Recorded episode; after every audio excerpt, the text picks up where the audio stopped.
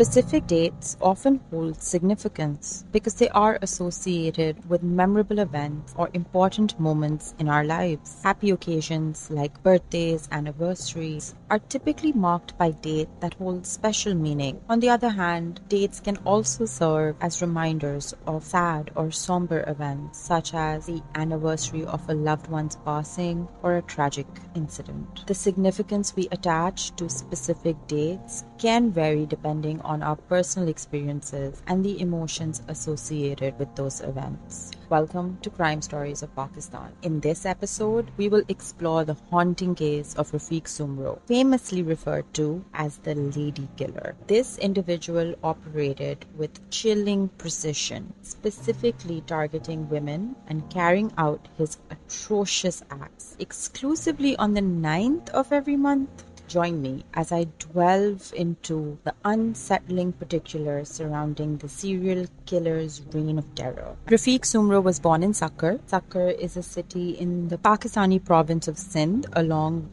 the western bank of the Indus River. It is the third largest city in Sindh after Karachi and Hyderabad. There are not many personal details shared about Rafiq.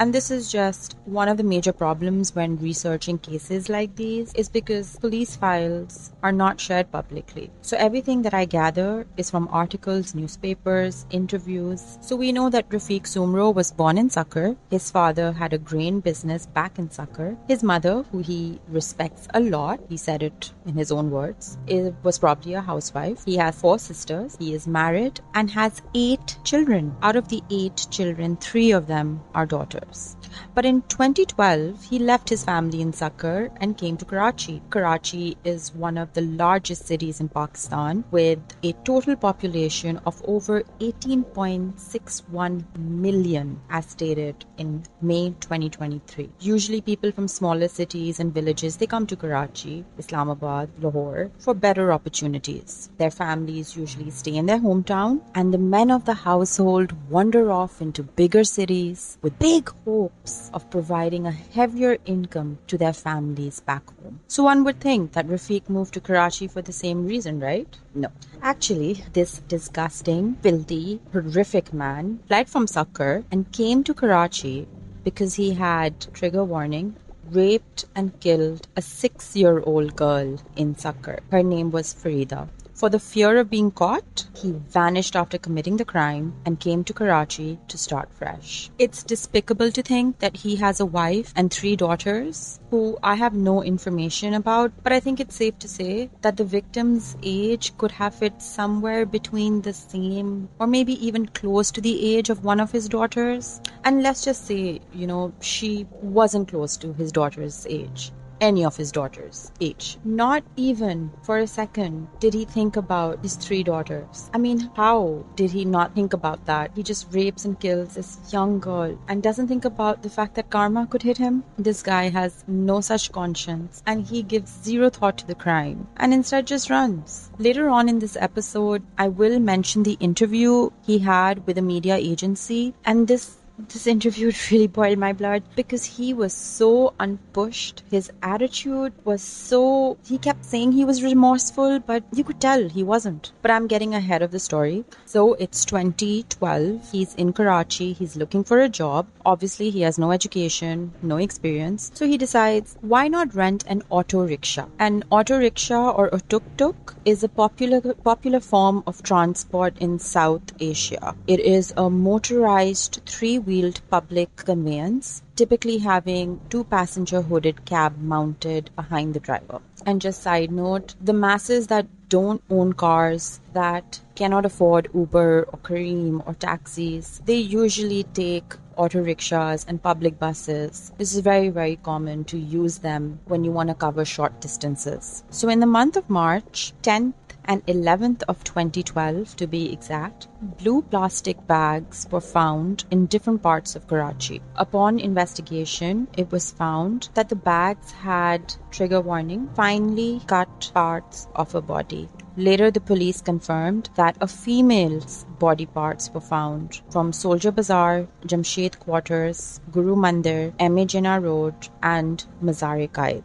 Just a side note, these are very busy and populated places in Karachi. In fact, Mazar-e-Qaid is also known as the final resting place of Muhammad Ali Jinnah. He's the founder of Pakistan. So it's a highly visited and tourist spot in Karachi. I mean, Quaid-e-Azam must be like turning in his grave. Okay. In the month of April 10th and 11th, again, blue plastic bags were found in the same parts of Karachi where the first victim's body parts were found.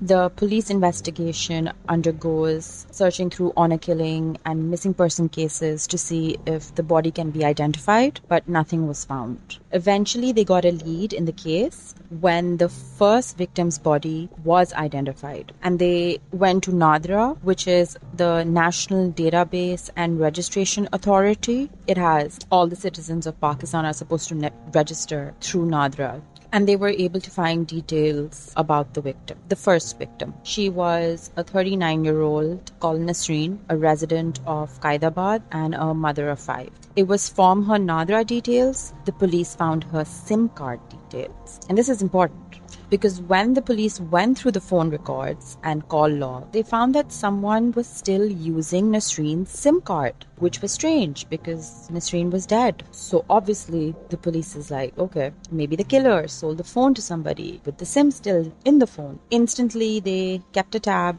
on the usage and the whereabouts of the phone. And then on March 26th, the phone activity completely stopped. But luckily, by that time, the police had already tracked the phone usage details. They had found Rafiq's number and they tracked the area where he used to pick up passengers. And when they went there, they found another rickshaw driver who confessed that it wasn't him who they were looking for, it was a guy called Rafiq Soomro. It took the police a while, but Abdul Salam, who is from Sindh Police of Jamshed Town, he stated that they finally arrested Rafiq Soomro during a raid of his accommodation in Darban Bazaar in Patel Para. And just side since Rafiq fled from Sakkar and came to Karachi, he had only been in Karachi for six months when he was arrested.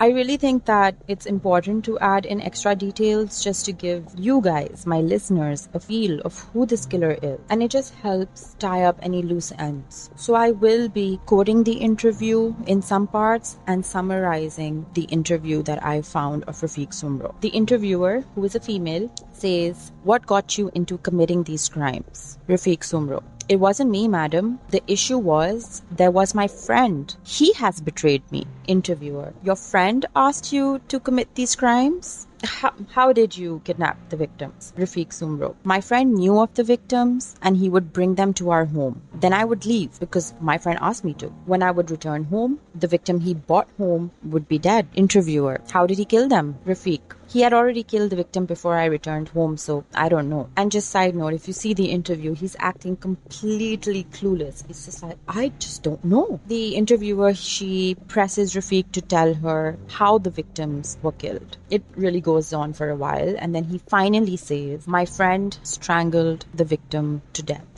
Interviewer, what is the name of your friend? Rafiq. His name was Pappu, also known as Iqbal. Interviewer, who was the victim? Rafiq. It was Pappu's friend from his village in Faisalabad. Interviewer, how did you become how did you become friends with Pappu? Rafiq. We both work as drivers of auto rickshaws. I met him through my work. Interviewer, what did you do when you saw the victim lying there in your home dead? Rafiq, in order to save him and ourselves, we cut the body in pieces. Interviewer, how did you cut the victims into pieces? Rafiq, with a knife that was bought by Pappu. She goes on to ask him, this crime, it took place in your house. So who lives with you? And we already know that he's married. We know that he has eight kids. He already had stated this in the interview. And he said nobody. And she asked him, don't you feel remorse? What if like one of your daughters was in this situation? Does your heart not bleed? How could you commit such crimes? Rafiq says that he's very, very remorseful. He's made a mistake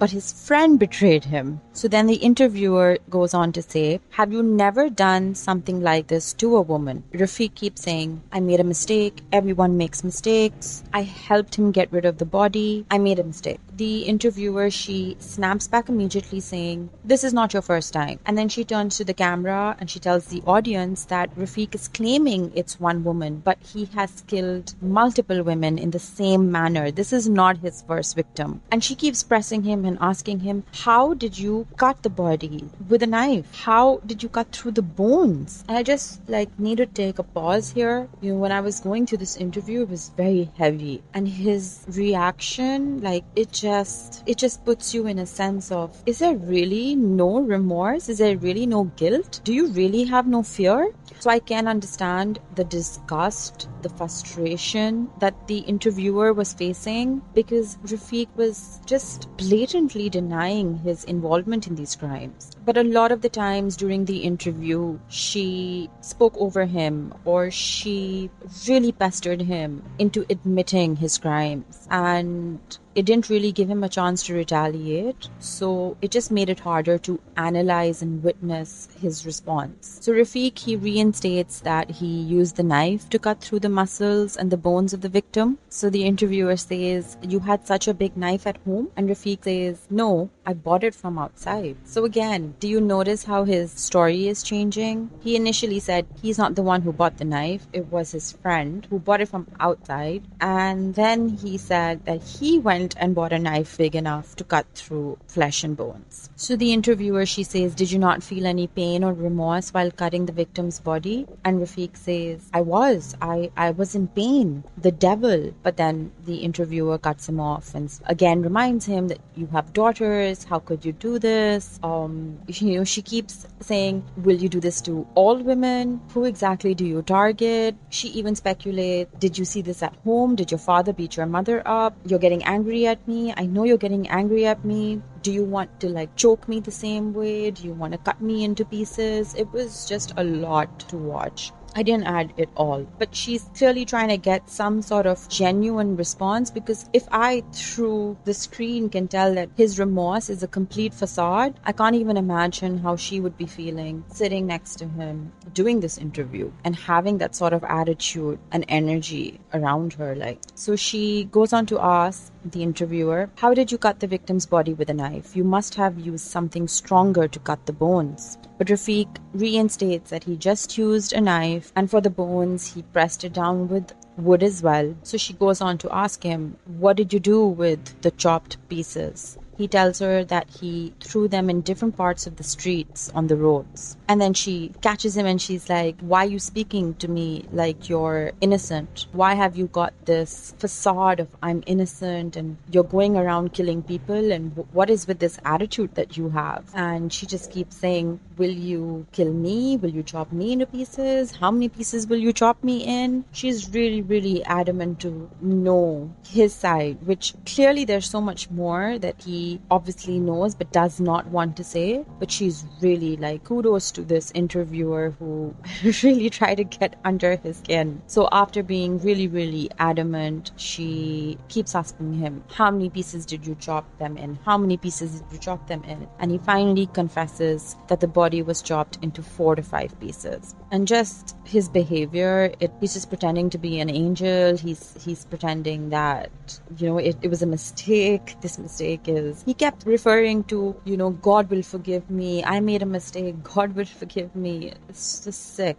It's really disgusting to see his reaction. And I'm going to upload the interview. And even if you can't understand the language, you should still watch just his body language, the tone of his voice. And you will see that the interviewer is very aggressive with him. And he remains very, very calm and very matter of fact. So do check out the interview. So the interviewer, she goes on pressing that this isn't your first victim. Rafiq tells her that ask anyone in my village, ask my wife, ask my relatives, ask people who know me. I am not this person. I do not know what got into me. I swear to God, I strayed this one time, but I have not committed any more crimes. He says, Ask my wife, she'll be shocked upon discovering this. I'm just not this person. What have I done? What have I done? I made a mistake. The interviewer then asks him about another victim who picked up, who he picked up as a passenger from Jamshed town.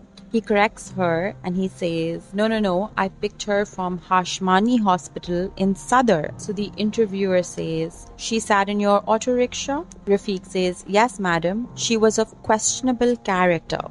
Uh, just side note, the second victim was a prostitute. And in fact, it has not been confirmed, but there's speculation that the first victim was a prostitute as well.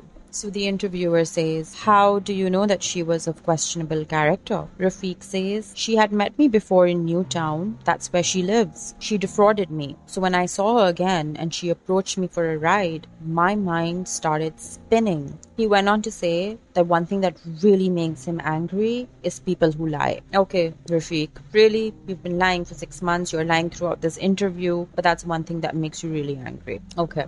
The interviewer says, What fraud did she commit? And Rafiq says, She took my phone and my money. So, how much money? So, around 100 to 1500 rupees, which is around 3 to 5 dollars. And then when she approached me, she apologized and she asked me to forgive her. She said, Do whatever you please with me, but forgive me the interviewer asked him how much did she charge for a night? And he said no she doesn't charge per night but for 2 hours she charged me rupees 200 uh, rupees 2000 sorry which is around 6.97 dollars around 7 dollars Rafiq says, I took her home thinking that the money she took from me, I can balance it out by spending two hours with her. But when we got home, she didn't agree and I got furious. We started fighting and I knew that this commotion that was happening inside my house would cause alarm to my neighbors. So I had to shut her up. And so I took her dupatta, which is a scarf, and I strangled her to death. He told the interviewer that he held her neck for three to four minutes. Three to four minutes. Between those three to four minutes, he had time to cool down. He had time to come back into the present, let go. He, he had time. He goes on to say that I raped her, washed her, and then I cut her into pieces with a knife. The next two days, I scattered the body parts in different parts of the city. When the interviewer reminds him that he also killed a six year old, raped and killed a six year old, he reverts back to the I didn't do it monologue. He goes on to say that she was from the same village, and my brother, who is a drug addict, was in one of his drug states, and he was the one who raped and killed her, and then he fled. And when her family approached him and wanted to know where the brother was and couldn't get a hold of him, they took Rafiq instead. So basically, throughout this interview, I don't know why I'm laughing, but throughout this interview, I'm just containing my anger. Throughout the interview, he's gone from saying the first victim was his friend to I did have a part in it to oh yeah, I did commit rape and strangulation and then cutting the body into pieces with the second victim. And then the six year old was not me. I just took, I'm such a good guy. I took the blame for my brother. it's like, fuck you, really, fuck you. And I just need to make a side note that this custom does happen in the villages. I, I'm not very well aware of it, but let's say if one villager of village A rapes or kills a villager from village B, then as punishment, village B will be handed over the relative of the offender of village A to balance the crime and it is the elders of the village that decide who to send to keep the peace between the villages. And apparently, the police turn a blind eye towards it because this is something that's been happening for generations. And that's a whole other ordeal, which, if you're interested, I can make a separate episode about. So let me know in the comments if you want to hear more about it. But as far as Rafiq's claim of taking the blame for his brother, I feel it's big shit, honestly. He has contradicted contradicted himself by denying and then confessing so many times within this interview that I can guarantee you this is another lie added to play on his I'm remorseful. I'm actually a good guy bullshit act. He even has the audacity to turn around and tell the interviewer that I'm your brother and she says, "No, you are not my brother. Like don't you dare even think that way." Anyway, so he goes on to say that the devil made him do it. At that time, I wasn't thinking that the Satan took over me, but now I'm really remorseful. I cannot believe I did what I did. Okay, so you can't believe you did what you did with a six year old, which is why you fled, and came to Karachi then you did what you did with the victim, the first victim. You didn't turn yourself in to the police because if you were so remorseful, so guilty, you would have done that, right? No, you didn't. In fact, you said, hmm, this woman has taken three to five dollars from me and my phone what's the best revenge? Oh yeah, let me like rape, strangle, rape, kill, cut. I know it's not in that order, but yeah, and then throw her body pieces all around, her body parts all around. It's just okay. So the interviewer she asked him, "What's your plan? Like, how long did you plan to do this?" oh my god, when I heard this, and he's saying it with no thought. With okay, he says that basically his rent was up and he was in the process of going back to his village. And if he hadn't been arrested, he was going to leave for the village in two days. Um, the way he got arrested comes up in the interview, and I've already mentioned that they raided his house because of the cell phone tracking but he does say that in his previous accommodation he was living alone. So it was very easy for him to commit the crimes that he did. But then his contract was up and he had to shift to another accommodation where he was sharing the place with six other people. He, in such a calm and matter of fact way, says he couldn't have done anything even if he wanted to because he was sharing the accommodation with six other people. So he didn't stop because he was regretful or guilty. He stopped because he didn't have a place to commit his crimes. That is why he was planning to leave for his village, and this fucking despicable, horrid man must have been planning to continue his crimes in his village. There are open fields fields, abandoned houses, areas where nobody goes, free for his disposal. So I'm really, really glad that the police got him when they did. It was really quick that they got him. And you, they got him because of him, because he was still using the first victim's SIM card. Dr. Saeed Akhtar, a renowned psychiatrist associated with Public Psychiatric Hospital in Karachi said that antisocial personality disorder could be one of the conditions in which a person could commit murders in a specific manner and pattern, like targeting a particular section of society. Quote, but in most of these cases in Pakistan, such people commit crimes just for the thrill and pleasure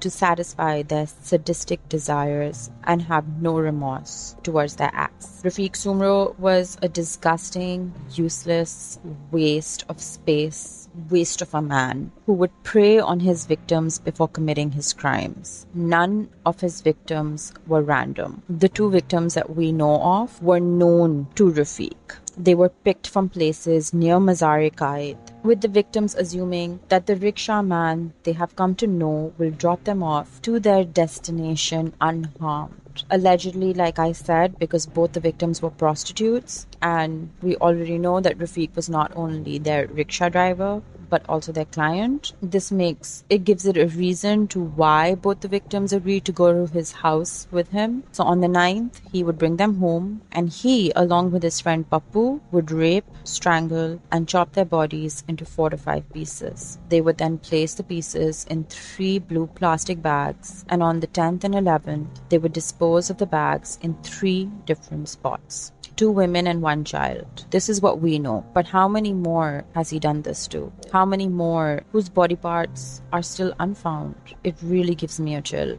Why the ninth though? The police claim that Rafiq suffers from psychosomatic disorder. He comes from a broken family, probably had issues with his mother or wife or some female relative, which is why he has this need to take revenge. I honestly do not agree with this. Because if it was about revenge, why would he just target prostitutes? Did he think it would have been easier to stay hidden because of their line of work? Because who would care about prostitutes missing? I think he suffers from fem- femicide. Is that how you use it? Suffers from femicide? Femicide is intentional killing with a gender related motivation. It may be driven by stereotype gender roles, discrimination towards women and girls, unequal power relations between women and men, or harmful social norms. Again, I'm speculating because I'm not a psychologist, have not worked with Rafiq. I'm only basing this on what I know, what I've researched, and what I've seen. In 2012, we do not know in which month exactly, but I'm assuming ar- around May, June, Rafiq Soomro was sentenced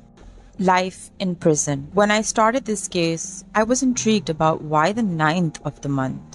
What happened on the 9th that led him to kill on that particular day? Even after this episode, with all the research, I still do not know why the 9th. Maybe he was battling with an old wound where he felt helpless. And keeping that in view, he killed his victims on the 9th, allowing him a sense of control and power, allowing him to beat his fear. We still don't know why he chose the 9th. In fact, in the interview, he said it just so happened. It was by chance. It was a Saturday. But either way, there's no excuse to the crimes that he committed. And even though the 9th of the month is still unanswered, it was still important to shed light on this case. Rafiq Soomro, the lady killer.